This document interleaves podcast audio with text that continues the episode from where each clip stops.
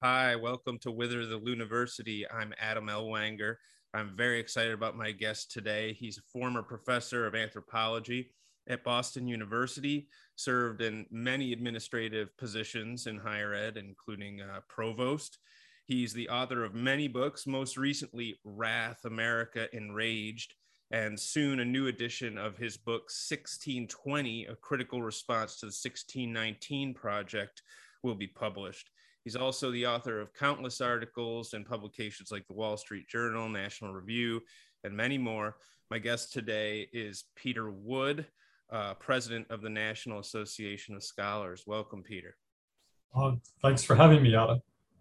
So I ask this of everybody. Tell me a little bit about your training. You're an anthropologist by training. Um, how did you uh, um, choose that field, and, and what interested you about it? Um, I became an anthropologist because of a terrific undergraduate education in anthropology by an anthropologist named Wyatt McGaffey at Haverford College.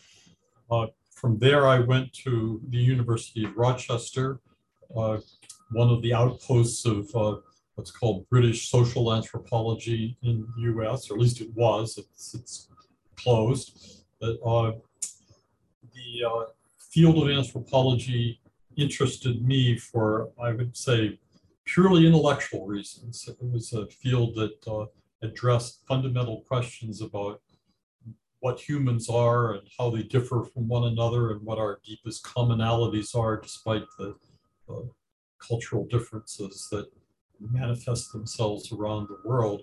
Um, I set out to be a kind of comprehensive anthropologist. I wanted to know something about the whole world, and uh, I have spent much of my life just reading the, the key works in ethnography from Africa, the New World, uh, Asia, Australia. Um, so uh, for the pains of that kind of education, um, I know a great deal about things which don't interest anybody at all anymore.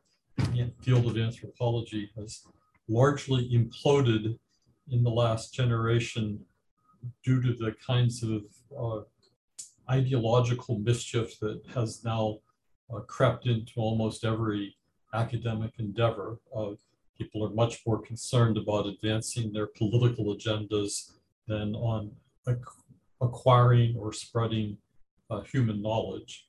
One of the, in my view, uh, great enterprises of the uh, whole Enlightenment era was the worldwide examination of ethnography, the, the writing of uh, systematic, deeply, in, uh, in, based on deep inquiry into the nature of human societies and cultures. Uh, all that has uh, created a, a genuine library full of important insights that are at this point uh, largely forgotten. Uh, anthropologists today are never even introduced to that legacy because it's all tainted by the fact that much of it was written by uh, white males or white females, but at least not by indigenous peoples uh, producing their own accounts of themselves. That's very interesting. So essentially you're saying that that sort of uh, woke politics has almost laid waste to an entire discipline. Yes, I am saying that. Um, I, I'm in touch with a, a fair number of anthropologists to this day. They spend, at least the, the kinds of people who I, I associate with, uh, look back on anthropology with largely lamentation that uh, this is a great field laid waste. Uh, it has important things to teach, but to teach them, you have to find some way around the cartel of the university, which is only concerned about overcoming uh, racism, sexism, colonialism, and the other anathemas of the moment. You see something very similar happening in classics right now, a field that's kind of tearing itself apart because uh, the younger scholars in the field, I think many of them uh, uh, cannot come to grips with the inherently Western um, nature of of study in that field. Um, it's a real tragedy. So how did you make the decision to move out of your current position or your older position as uh, professor or administrator and into your current position at National Association of Scholars, um, which is um, kind of a watchdog organization and, and also an advocacy um, uh, organization. Well, I spent much of my career at Boston University, which back in the day was known for its uh, uh, President John Silber, who was a, a maverick figure, a, a liberal Democrat, but one who hated political correctness and held uh, up for academic standards in a pretty strict way. Um, after I finished my PhD, I was recruited by the provost at Boston University, a man named John Westling, to be his assistant. And I found myself plunged into a kind of second liberal arts education. But what Westling expected of me was the ability to pay attention to everything that was going on in the university and, and to write about it, sometimes for him, sometimes for myself. But um, Uh, while I was still teaching in the anthropology department, uh, I became uh, a, a recruit to the effort to uphold academic standards in a university that was fighting the good fight.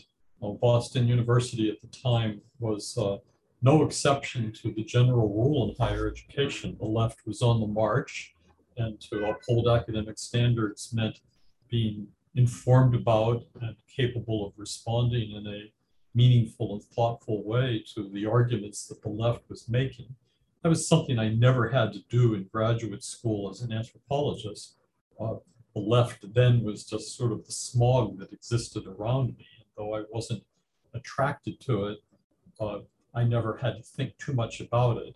But once I was recruited into the lower ranks of central administration in a university, I did have to think about it. One of my uh, uh, very early assignments came when a, a professor, uh, actually a, an assistant professor of theology at the university had been non-reappointed, and uh, she had responded by uh, creating a national campaign. Uh, Boston University was founded by Methodists. It has a Methodist seminary still associated with it. And suddenly the central administration was receiving hundreds, it may have been thousands of letters from Methodist activists all across the country uh, testifying to how great this young professor was and why we should reappoint her. Well, the lesson that I learned here was that first of all, Silber, the president, and Westling, the uh, provost, said, we, we answer everybody, no matter what they say. If it's if it's at least not profanity, uh, you sit down and analyze the arguments and you respond thoughtfully, carefully, and truthfully. So I had to immerse myself in Elizabeth Bettenhausen's writings, such as they were, master those, and then respond not with form letters, but with individual letters to every single one of these uh, complaints that had come in from around the country. That, that was in my first few months working in the administration. And the task changed me. Uh, for one thing, uh, I began to see how the academic left organizes itself as a kind of mob that is meant to, means to get its way by sheer intimidation. Um, and I saw that the answer to that was not going to be a simple uh, uh, waving it away or ignoring it, but it would mean uh, understanding what the arguments were and being able to respond to them. Well, as the years went on, um, I, I did a lot of that, and I ended up uh, by the time, uh, uh, see, Westling eventually became Silber's successor as president of the university. I became chief of staff to Westling. I was associate provost by that point.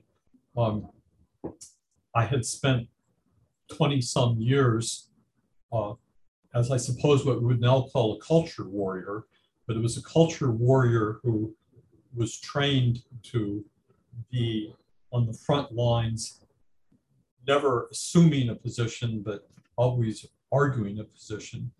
Um, after nine eleven, uh, things changed.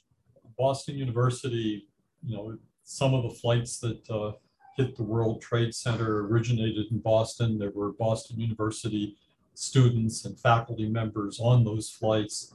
Uh, the uh, commencement the following year was a somber affair dedicated as a memorial to that. Something sort of faltered in the university at that point, I would say. Uh, Westling resigned quite abruptly soon after that uh, commencement ceremony. Um, my whole administration was basically displaced, and uh, I went back to teach in the anthropology department. But after twenty years of being primarily an administrator, I realized that I had not really developed very much as an anthropologist.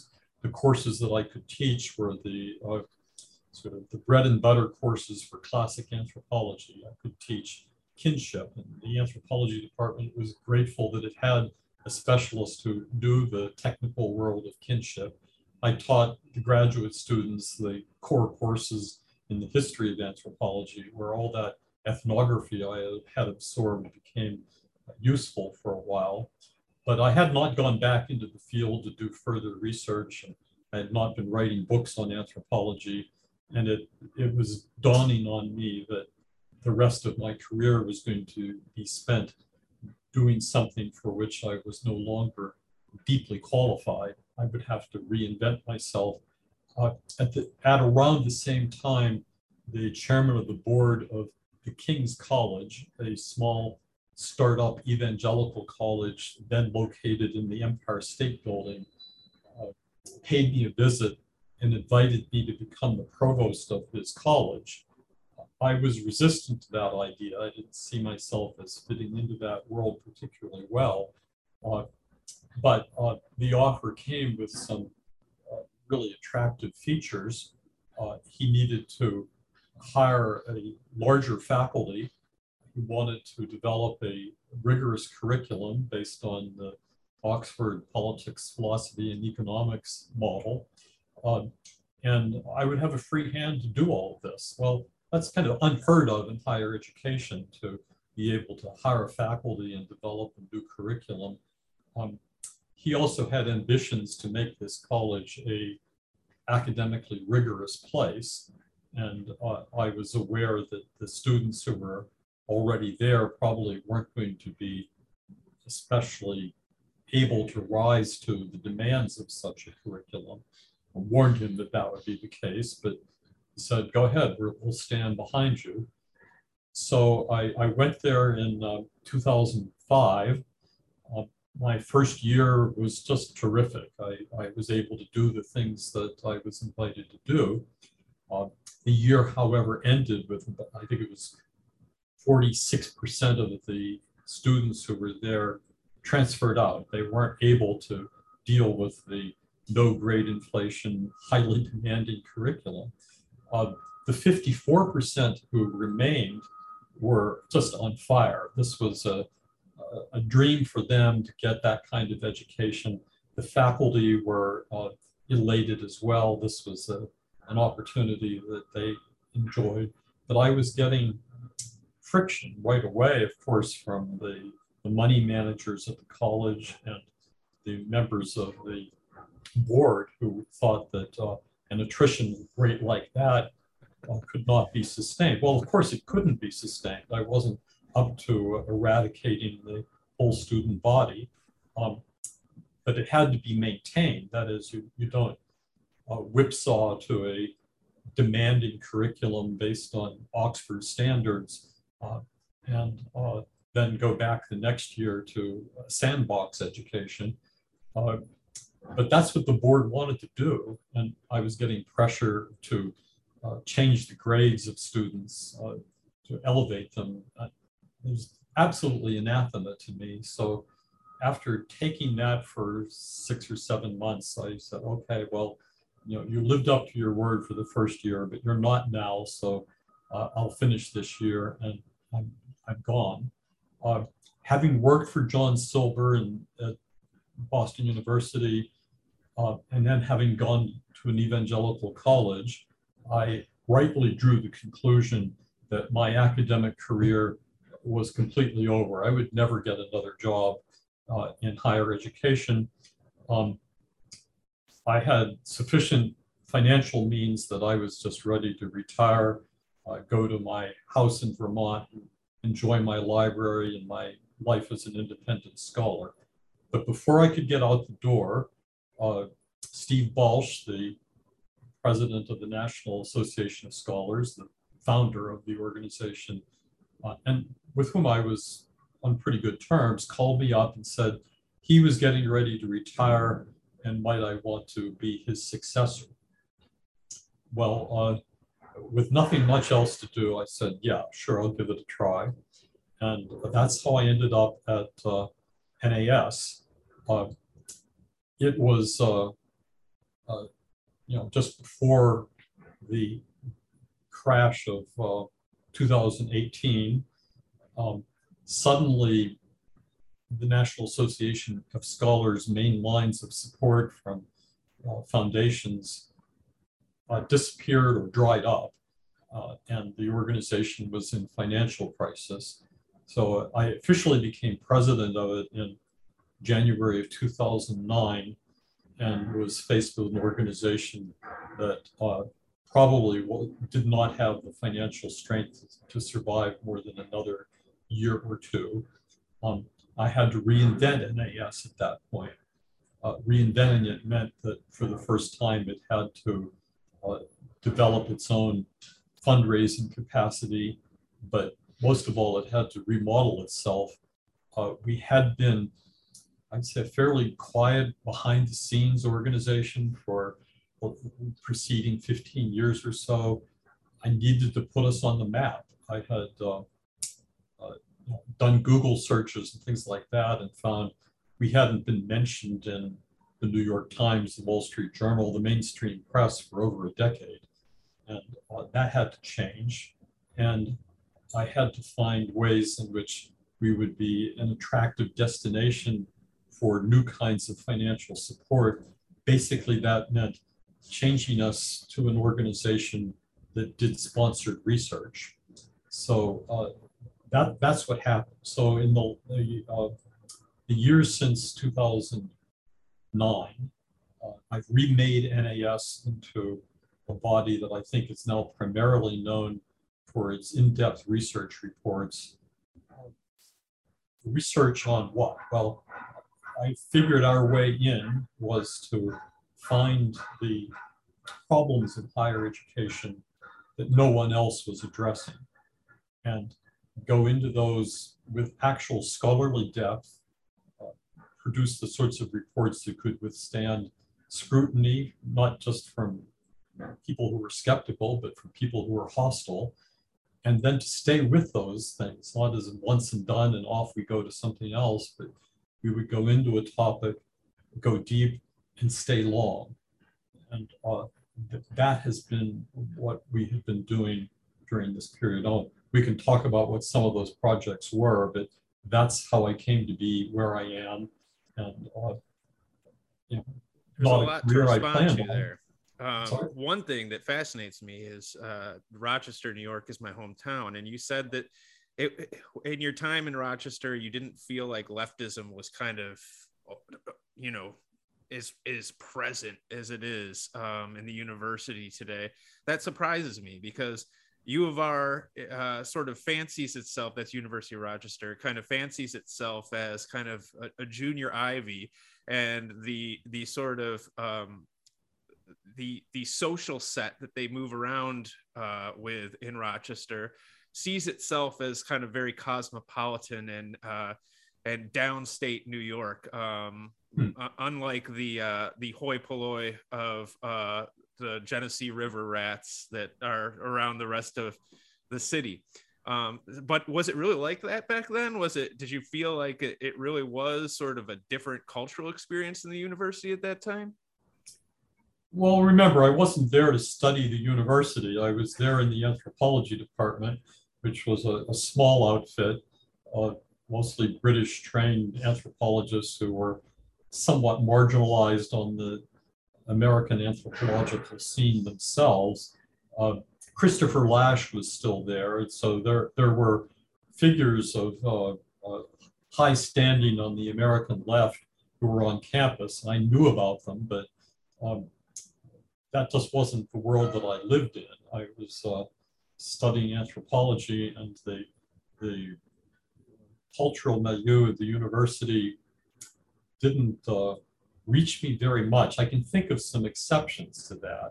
Uh, Phyllis Schlafly was invited by, I don't know whom, to come and give a talk at uh, Rochester. And uh, I went to that with my then wife, and so did a, a large claque of feminists, I guess. So uh, when Phil, Phyllis began to speak, they began to stamp on the floor in uh, unison, uh, so loudly that she was unable to speak at all. Um, well, that sort of thing is now uh, pretty common in higher education, of course, but it was my first experience of an actual, well, not a shout down, but a stomp down of a, uh, of a speaker. Um, and I, I was just appalled. Um, Then um, uh, it wasn't long after that, you know, we were going to movie series held at the university, and uh, went to one of them. I was so, so naive at the time. The movie that was being shown was titled, uh, it was Behind the Green Door. It turned out to be a, a porno movie. Uh, and uh, now, how progressive. I, I walked out of it. I was like, this was not what I expected at the University of Rochester. Uh, so, you know, at that point, I, I really just uh, sheltered in place. I had enough to do as an anthropologist that I wasn't going to mix myself up with a, a university that, at least at the undergraduate level, struck me as uh, uh, slightly demented. Uh, but whether that was because of its left-wing politics, I couldn't say. It just didn't interest me. I should also say that uh, I I have a lot of respect for the old Boston, pre nine eleven Boston University, in part because they rejected my application for undergraduate study. um, but uh, I so N A S today has a, a, I think, a bigger presence than it ever has um, in in sort of the academic world. I think its reputation Um, among uh, scholars like me is is very high. I think of uh, of the sort of campus left. Um, uh, they either pretend not to know about it or express uh, disdain for it, uh, in part because of its commitment to upholding standards. Um, And we were talking before, and I, I suggested that that standards have now completely collapsed, and. And you agreed, I think. And so um, where do we go from there? I mean, there used to be some standards that we could try to kind of push back up, but once they're on the floor, I mean, how do you proceed? Well, of course, I have conversations like this all the time with the members of the association, about four thousand of them around the country, um, as well as reporters and other people who were was concerned about where to send their children to college. There's no simple answer to this, of course. There are a handful of colleges. Uh, the two that everyone seems to know are Hillsdale and Grove City, but there's, there's other places. Uh, the University of Dallas, for example, tracks some um, that are throwbacks that try to maintain something like a traditional curriculum, where they actually do maintain it. There are also a bunch of startups now, like uh, Ralston College in uh, uh, South Carolina, and uh, the, uh, the recently created uh, University of Houston. Uh, hasn't opened its doors yet, but this idea of Austin. starting Austin, sorry, yeah. You're in Houston. Uh, uh, The, the startups, of course, have a pretty steep hill to climb to prove themselves capable. They will face the usual problems of trying to get accreditation when the accreditation standards are now all perverted to uh, the D E I agenda as well. Uh, there is no uh, clear path out of this. N A S was founded in the spirit of being a, an organization that could lift things back up, as you put it. Uh, back when we uh, were officially founded in nineteen eighty-seven, uh, there was a, a A mistaken hypothesis, which was that this, the march of the left through the institutions could be halted simply by gathering together the, the, the gray-haired professors who knew better and who could use their intellectual authority to say, uh, don't ruin a, a good thing. Well, uh, we gathered together a lot of those gray-haired professors. They soon retired, and the university was inherited by uh, what Roger Kimball called the tenured radicals, uh, who, unlike their liberal uh, predecessors, didn't see a need to hold the door open for people who disagreed with them. The, the old idea that the university could be uh, a place open to all points of view got replaced by a radical uh, group that thought that uh, why, why let in people who teach the wrong thing? We will just let our own in. And, uh, so do you do you feel like, because there there was that sort of liberal professorate that existed and then was displaced by the, the tenured radicals, and I would say this was kind of occurring maybe in the, the eighties, uh, seventies and eighties. And I feel like we're at a point now where most of that generation of professors have now retired, like the the early baby boom generation, right? And and now it's kind of, I'm forty, going to be forty-four soon, and I think it's people my age and within sort of ten years of me that are taking over, and I think that they're even further to the left and less tolerant of of different viewpoints. Um, I mean, do, do you see that too? Do you think that, or do you think that the it that it hasn't moved further left since where, where it was in the eighties or nineties? No, I think it has moved further left, and the, the external manifestation of that is this, uh, the readiness to call the expression of views that you don't like violence, the readiness to embrace an ethic of uh, uh, censorship, limiting intellectual debate to just intramural feuds on the left. And, and even then, some of those got canceled. Uh, the uh, adoption among students of an ethic of safety, safetyism, as Greg Lukianoff christened it, uh, this uh, world of the university has become a place where it is considerably less tolerant than the uh, public square. You, you can get deeper intellectual arguments at the barbershop. Not that I go to barbershops, but uh, the uh, uh, the readiness of people to put out provocative arguments and see where they lead uh, has disappeared from the lecture hall. It does doesn't barely exist at all in the uh, seminar room either, where one would think that. Uh, Uh, producing an argument and sustaining it in the in the teeth of uh, those who disagree would be just the natural thing to do. Uh, so that's that's new, or relatively new. Uh, now, when I saw Phyllis Schlafly stomped down, that would have been uh, around uh, nineteen seventy-eight or seventy-nine. Uh, it was uh, a horrid thing, but completely new to me. I'd gone to an ultra-liberal undergraduate college, Haverford, but I'd never seen anything like that. Uh, and, and here it was. But nowadays, uh, I'd say most colleges would be embarrassed if they didn't uh, uh, disinvite, shout down uh, speakers that they didn't like. Uh, Middlebury College was uh, not really embarrassed when the students uh, basically rioted to prevent uh, Charles Murray from speaking. Uh, apologies for Heather McDonald being silenced at uh, uh, Claremont? No, the, the president of the place was basically okay with that. They made some amends. They allowed her to speak to an empty auditorium. Um, but there are so many of these now that it's just a, a routine matter that uh, the ethic of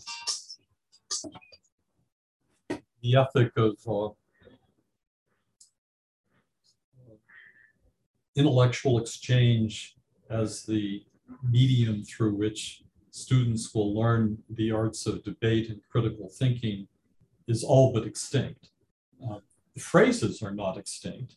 Uh, colleges and universities love to call themselves uh, uh, places where critical thinking is paramount, but uh, the definition of critical thinking has changed from being uh, critical of one's own uh, premises and willing to investigate them to uh, being uh, disdainful of anything that comes by means of the authority of tradition in America or Western culture. So it's using the word critical in the uh, way that uh, Marcuse or the Frankfurt School would use the term, that is, uh, critical is a synonym for uh, I hate the West. uh, so I'm, I'm coming to grips right now with a discovery that you made some time ago. You said that you realized at a certain point that your academic career was, was over. Um, I'm a full professor right now, but it it recent it recently clicked with me that I can't get another academic job at this point, right? If I were, I mean, maybe at Hillsdale, if a position opened up in rhetoric, I might have a shot. I don't know, but but essentially any other English department in the country, upon receiving an application from me, a simple Google search would immediately disqualify me from from uh, joining the faculty. Um, and I think that this is pro this is probably the case with with almost anyone who expresses any sort of any professor who expresses openly expresses dissenting viewpoints um, from sort of the culture of the academic left. And so I wonder, I think a lot of time about like, well, what do we do with this, right? Do we leave, right? And and and um, and work on building alternative structures for for transmission of the tradition, right, outside the university? Or do we hang on because the university needs people within it who will will uh, adapt critical thinking in the old mold? I mean, what do you think, what should be done? Should people who are forty years old in the university and who have this realization that, you know, for all practical purposes, I'm just a, a, a voice uh, crying in the wilderness. Um, should we stay in the university, or should we leave and try to develop alternative structures for education? For the time being, you should stay. It's, it's your solemn duty to uphold that torch of uh, knowledge and learning while you can. Uh, I left when it was clear I had nowhere else to go to, uh, but um, and I had already made my perhaps foolish decision to resign a tenured position at a research university, but um, I don't really regret that. I clearly was not in the right place. Uh, and I think there will be faculty members positioned as you are who do reach the conclusion that it's insufferable, that uh, I can't uh, continue doing my job in a meaningful way, uh, given the uh, being undercut day in and day out by my departmental colleagues or the administrators of my university. I can't bear to sign that uh, uh, diversity manifesto that the university is shoving down my throat. There are reasons to leave, and I respect those reasons. I'm hoping that some of you, take you, you as the uh, uh, representative of a, a body of people that I, I can't see right now, uh, that uh, you'll stick it out. Now, I know others who have uh, taken early retirement or uh, just plain quit, uh, have gone on to try to do things like uh, create their own, they're not colleges, they're just sort of programs where uh, I will teach those who want to come to me to learn. And some of them are doing a, a really good job at that, but it's a, it's a micro market. If you can find a, a dozen students a year who want to st- study with you as your tutor, uh, well, you're not going to make a living doing that. Uh, maybe you have to go bag groceries to support your uh, effort at that point, but um, it's a uh, it's a dismal set of choices.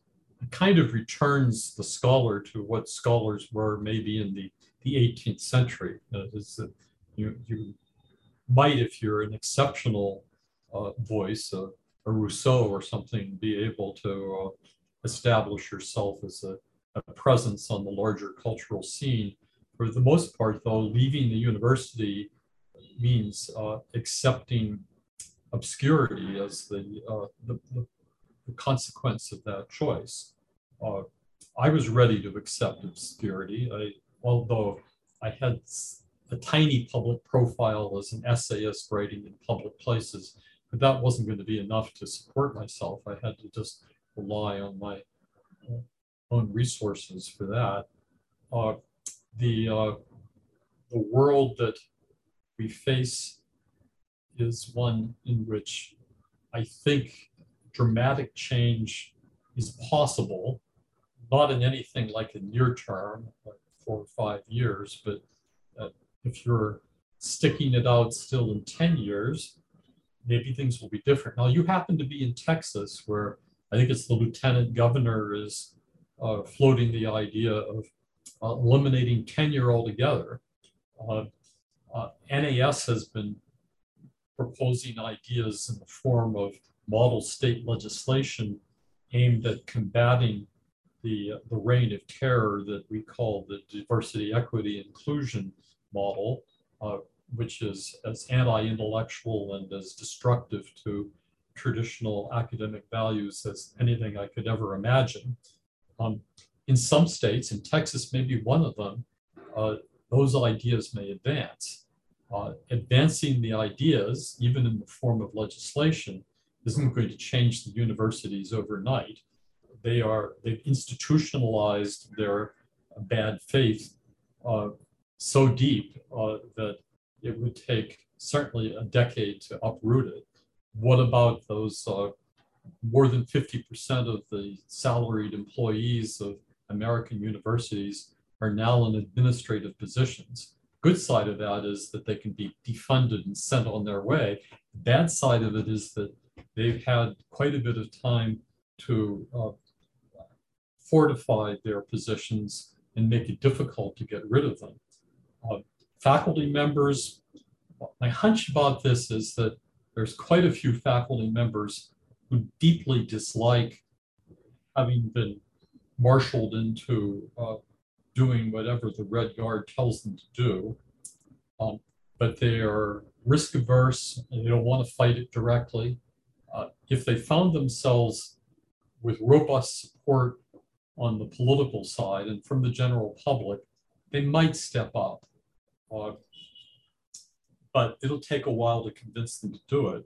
And then there is this tenure issue. Even if you eliminate tenure, that doesn't mean that people are going to go flooding out the doors. Anybody who is a uh, uh, build an academic career uh, on the basis of trying to discredit their own discipline, whether it's uh, math, which now has ethnomathematics, and, or physics, or the social sciences, or the humanities. All those people lack even the most rudimentary skills of being able to uh, master and teach the core discipline that they uh, purport to be part of. Where are they going to go if they leave the university? Uh, they're unemployable. Um, so they won't leave. And if they won't leave, that means that yet another generation of students is going to be direly miseducated by people who see their job as uh, propagating left-wing orthodoxy uh, or promoting what they think of as social justice, then passing on to students the arts of inquiry, the discipline of uh, uh, seeking knowledge, through a genuinely critical path of examination of evidence and arguments and, and logic, um, let alone preparing students to be active participants in a uh, self-governing republic. Uh, I will say that there are, I do see occasional surprising glimmers of hope. Um, for example, in a faculty meeting recently, um, we were being told that that um, the the uh, principles of D E I required that we diversify our syllabus. And of course, by diversify, what they mean is make sure that there's not too many men, not too many white people, not too many this and that. And a medievalist uh, that I work with, um, who is uh, very much a person of the left, was the first one to say, well, look, if we do that, I can't really teach what I teach. Um, and the same was true for me. And there's been a few other instances where I, I think you're right. I think that even the people who are devoted to sort of left ideology do not like the D E I um, administrative element. They, they're on board with the cultural program. What they don't like is the administrative infringement on, on how they do what they do. I call our D E I office the Ministry of Love.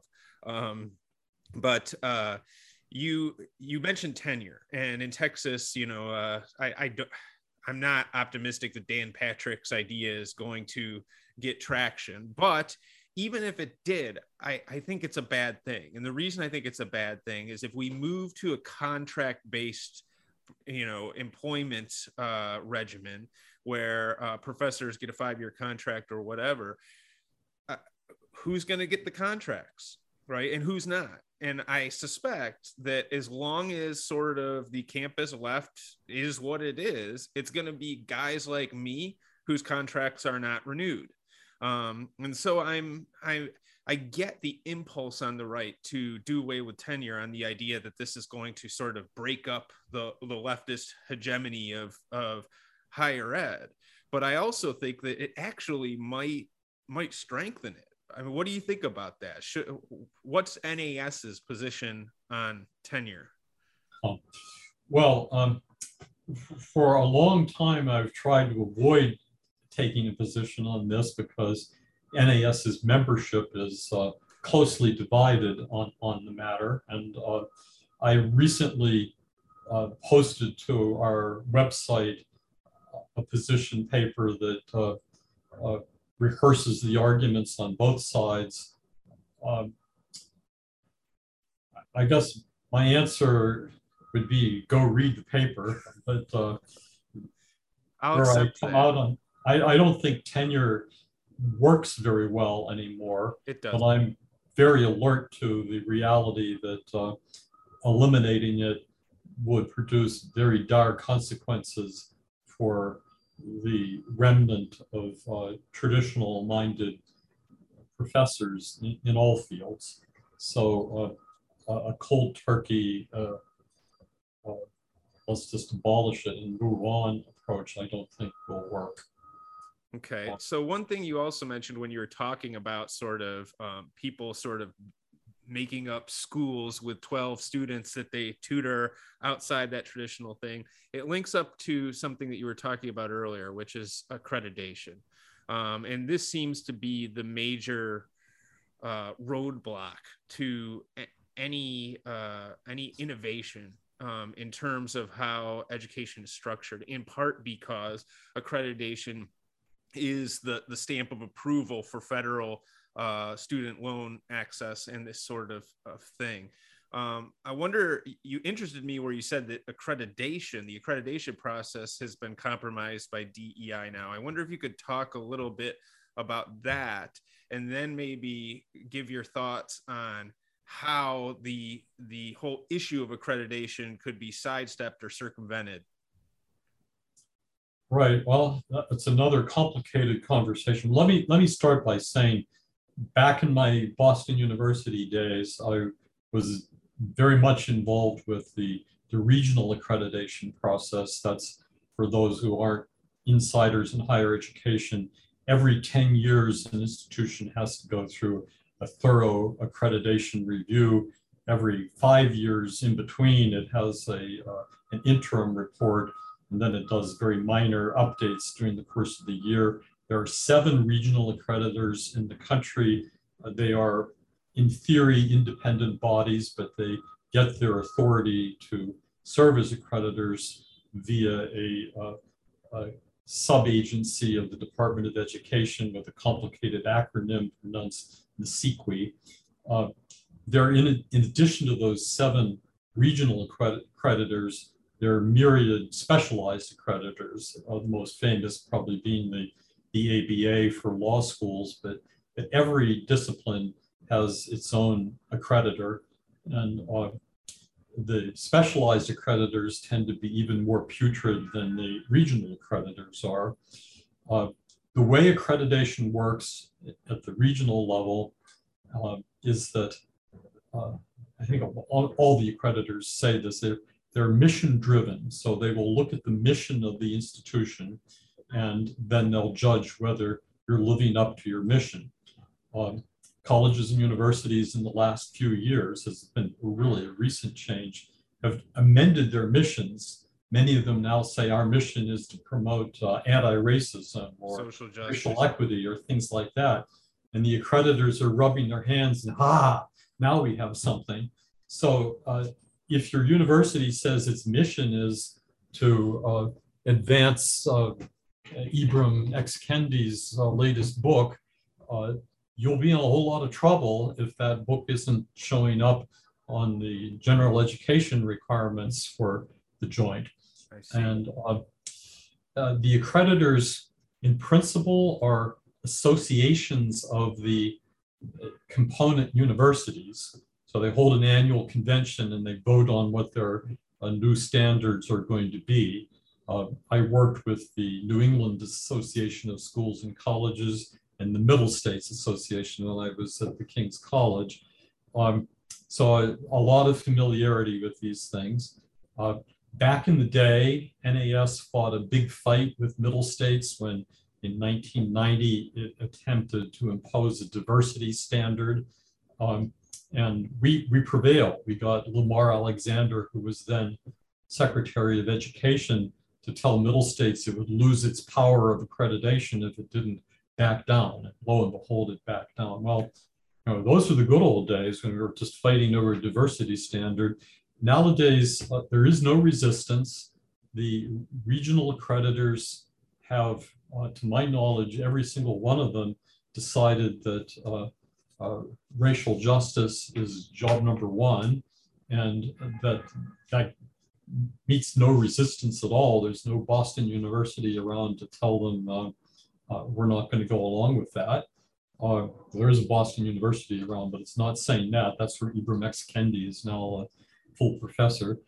Uh, so we are uh, faced with a situation where the left has done what it's really good at, which is uh, aligning the parts of the, the institutions to uh, uh, support one another. It's like a house of cards. Everything is nicely leaning into one another to make sure that There's, there's no gap. So they control the Department of Education, they control NSEQI, they control the regional accreditors.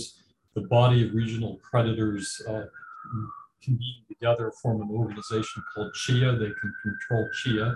Uh, and, and they're working with universities, which are just open doors for the left's agenda. Since uh, uh, the George Floyd riots in the summer of twenty twenty, uh, hundreds, maybe thousands of college presidents uh, came right out and said, yeah, we were shamed by our past and we now want to be anti-racist institutions.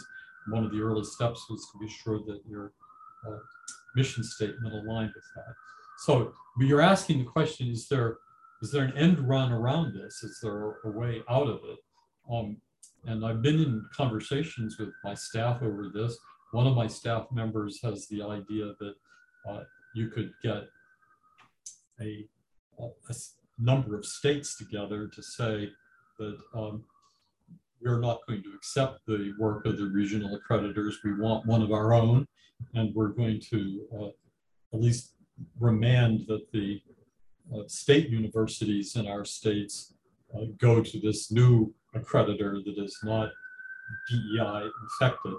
Um, nobody's taken us up on that, but as a thought experiment, might that work? Well, it might. Uh, it would certainly depend on getting your newfound accreditor uh, past the guard dogs at the Department of Education. Uh, not so easy to do, uh, but uh, would the Department of Education just say theoretically stand in the way if uh, say Texas, Oklahoma, Missouri decided to jointly uh, say no to the uh, uh, established accreditors, we want one of our own. Uh, they certainly weren't, they're not going to put themselves in the position of denying the students in those states access to Title four student loans. Uh, just as the uh, accreditation system currently gets its power by being the uh, gatekeeper for student financial aid, and for that matter, uh, uh, federal research money, uh, that could be turned around. The, the government isn't going to uh, suddenly impoverish some major part of the country by saying, uh, uh, we're cutting off your funds because you're not sufficiently anti-racist. Uh, so That's, that's one way you might get out of this. You know, the other option would be to just say, uh, like Hillsdale, keep your uh, federal student loans. We'll find some other way to finance the students. Uh, we don't need your accreditation. Uh, well, that, that's a really tough row for a university to hoe. No big university has tried it. Uh, but again, it's, theoretically, it's a way out. I wonder if if a reimagining of, of the structure of higher education could lower costs enough that that wouldn't be a factor. The tuition could get low enough that it would be realistic that people could pay for it out of pocket. Right. Well, there's a kind of uh, libertarian escape hatch, you know, uh, or a Peter Thiel escape hatch, where you, you say the credentials offered by the accredited universities really aren't worth that much. What we want to have is uh, uh, some reasonably reliable documentation that an individual has learned some stuff. I've, I've been uh, jawboning this idea for quite a while. I think I even preceded Charles Murray on it, that, that to become a uh, certified public accountant in this country, you have to take a test. It's a really demanding test. A lot of people don't pass it. So how you prepare for that test? Well, you could sit on a desert island reading accounting books and then take the test and become a certified public accountant. The same thing in principle is true in any field that has a, a meaningful core of, of knowledge that could be systematized sufficiently to be tested. Uh, that uh, would provide a complete end run around current higher education system. An end run with some cost. Let's, let's say uh, the guy on the desert island studying accounting books is probably not going to get anything like a rounded education that includes uh, Plutarch and Shakespeare or nineteenth century history. Um, you but nobody's getting that anyway. Yeah, that's that's the counter to the counter, that you're not getting it anyway, so you're not going to lose very much. Um, the the ideal, I suppose, would be that you uh, you modularize education in a fashion. We call it uh, badging, where uh, I can take a professional level exam in the field where I want to be recognized as a, as a civil engineer, or maybe as a teacher of English composition. But um, I also really desire to be an educated person, and I want to go out and earn my merit badge on the history plays of Shakespeare or the philosophy of Spinoza, and add that to my list as well. Um, there's no reason in principle that it couldn't be done. Um, there is the practical reason that uh, scaling it and making it acceptable to the general public would be darn difficult. Uh, the, the watchdogs in the uh, personnel offices of major corporations uh, have no idea what to do with it. They're, they're examining a, uh, uh, an applicant's C V to make sure they've taken the right number of social justice courses before you can get a job at, at I B M. Uh, we'd have to find a way to reach the uh, managers and executives at the companies that do hiring to, to make this work. And of course, most of them have now been compromised by the bad educations that they've had out of colleges as well. I, you get me on this subject, I begin to sound like a doomsayer. So let me immediately say that uh, while I, um, I surely understand what the doomsaying is all about, uh, I also am kind of basically optimistic. I think that to the extent that the left ruins an institution, it also creates an opportunity for other institutions to arise. I can't wish those other institutions into existence.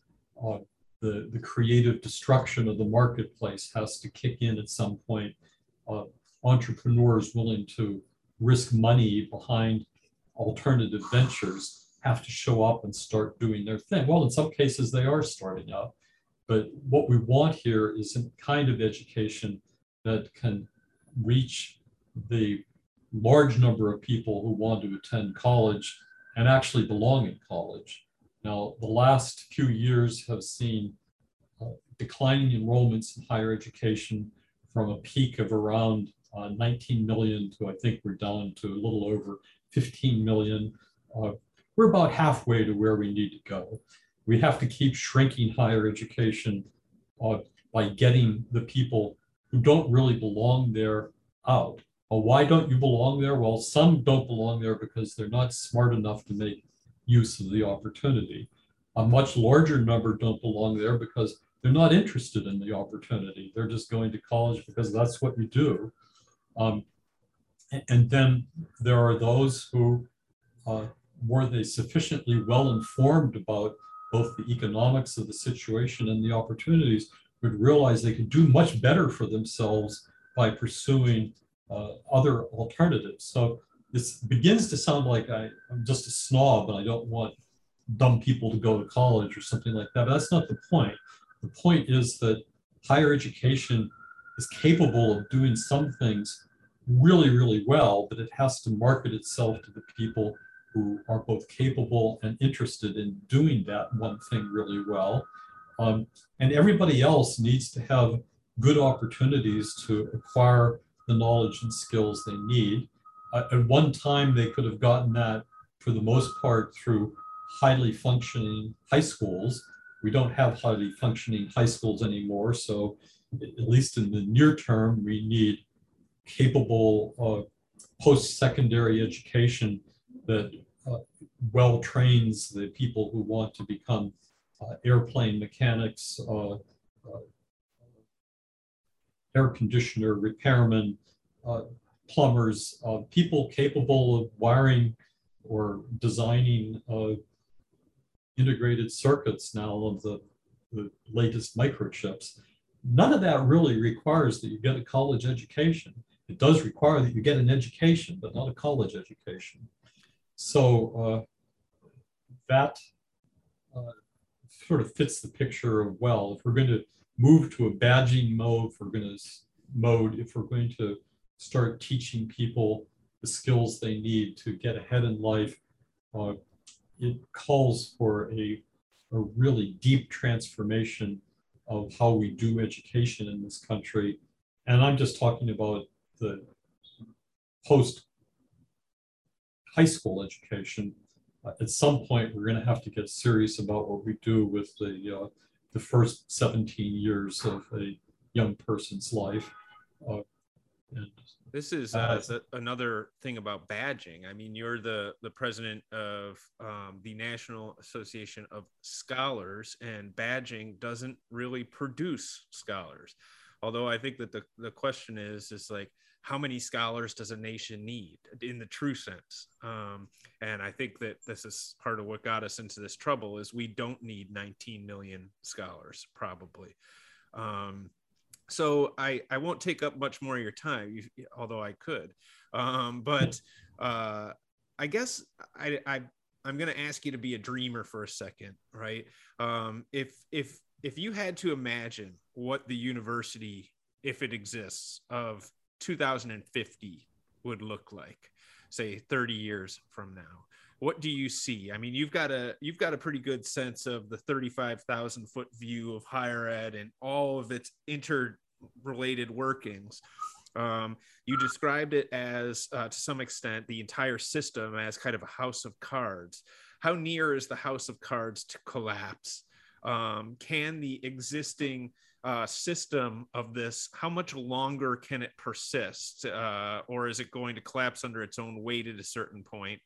Um, and what do you see if you had to place a bet on what the, the, the sort of range of higher ed looks like, you know, thirty years down the road? What would you say? Um, I was good friends with the late Ed Delatra, a philosopher who has been the president of Saint John's for some years, who used to say that colleges die hard.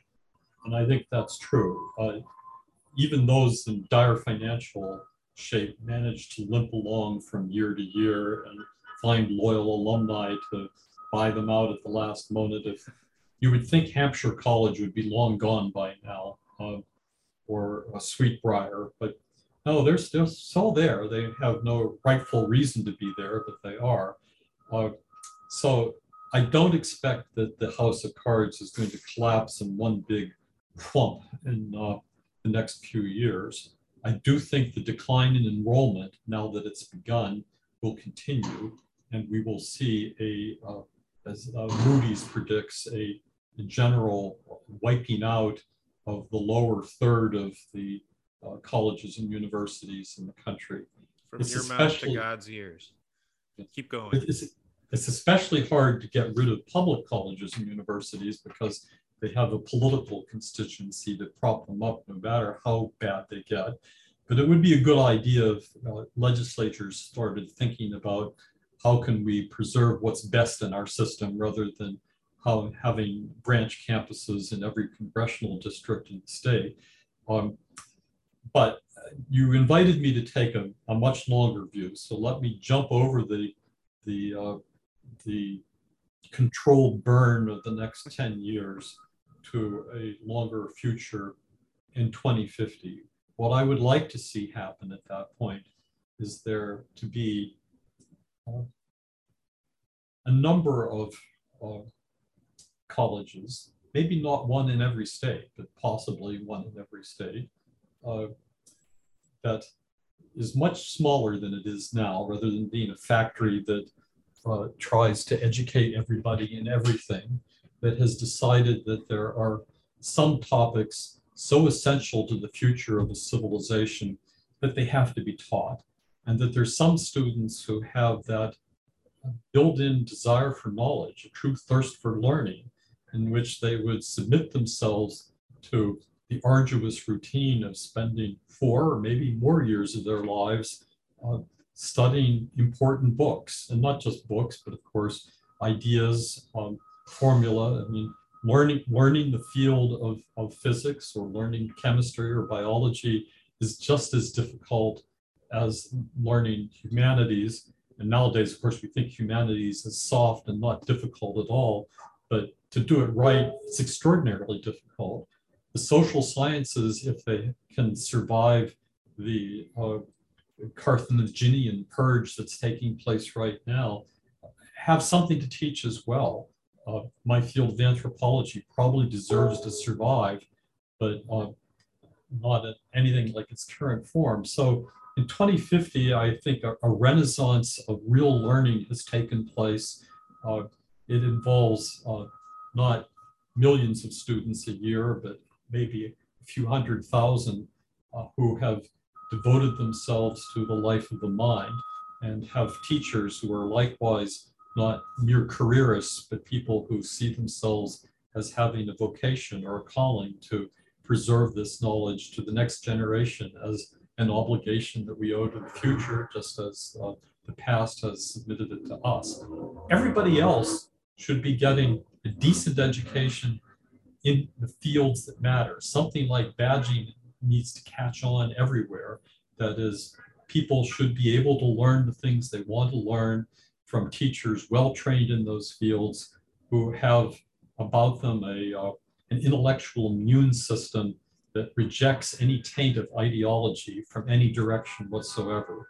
Uh, this should be education that is uh, uh, deeply technical, but not just technical. It has to have a polish in it that means that people come out of it not only knowing their field, but being literate, numerate, and capable of operating in our uh, complex economy, assuming that we haven't all become uh, serfs of uh, China or Russia by that point. Uh, but uh, taking the optimistic view that we're still an independent, self-governing nation, that's uh, where I think it ought to go. Uh, getting from here to there is going to involve an immense amount of pain and disappointment. Uh, people aren't going to go quietly as they give up their dream of establishing socialist utopia uh, between the Atlantic and the Pacific. But uh, nonetheless, uh, if we are going to have a civilization worth keeping, that's what has to happen. I think you're right. I've enjoyed our talk very much. Uh, Doctor Peter Wood, thank you so much for joining me. I think uh, anybody who listens to this will come away uh, with a better understanding of how higher ed works and, and maybe the path forward. Thanks again.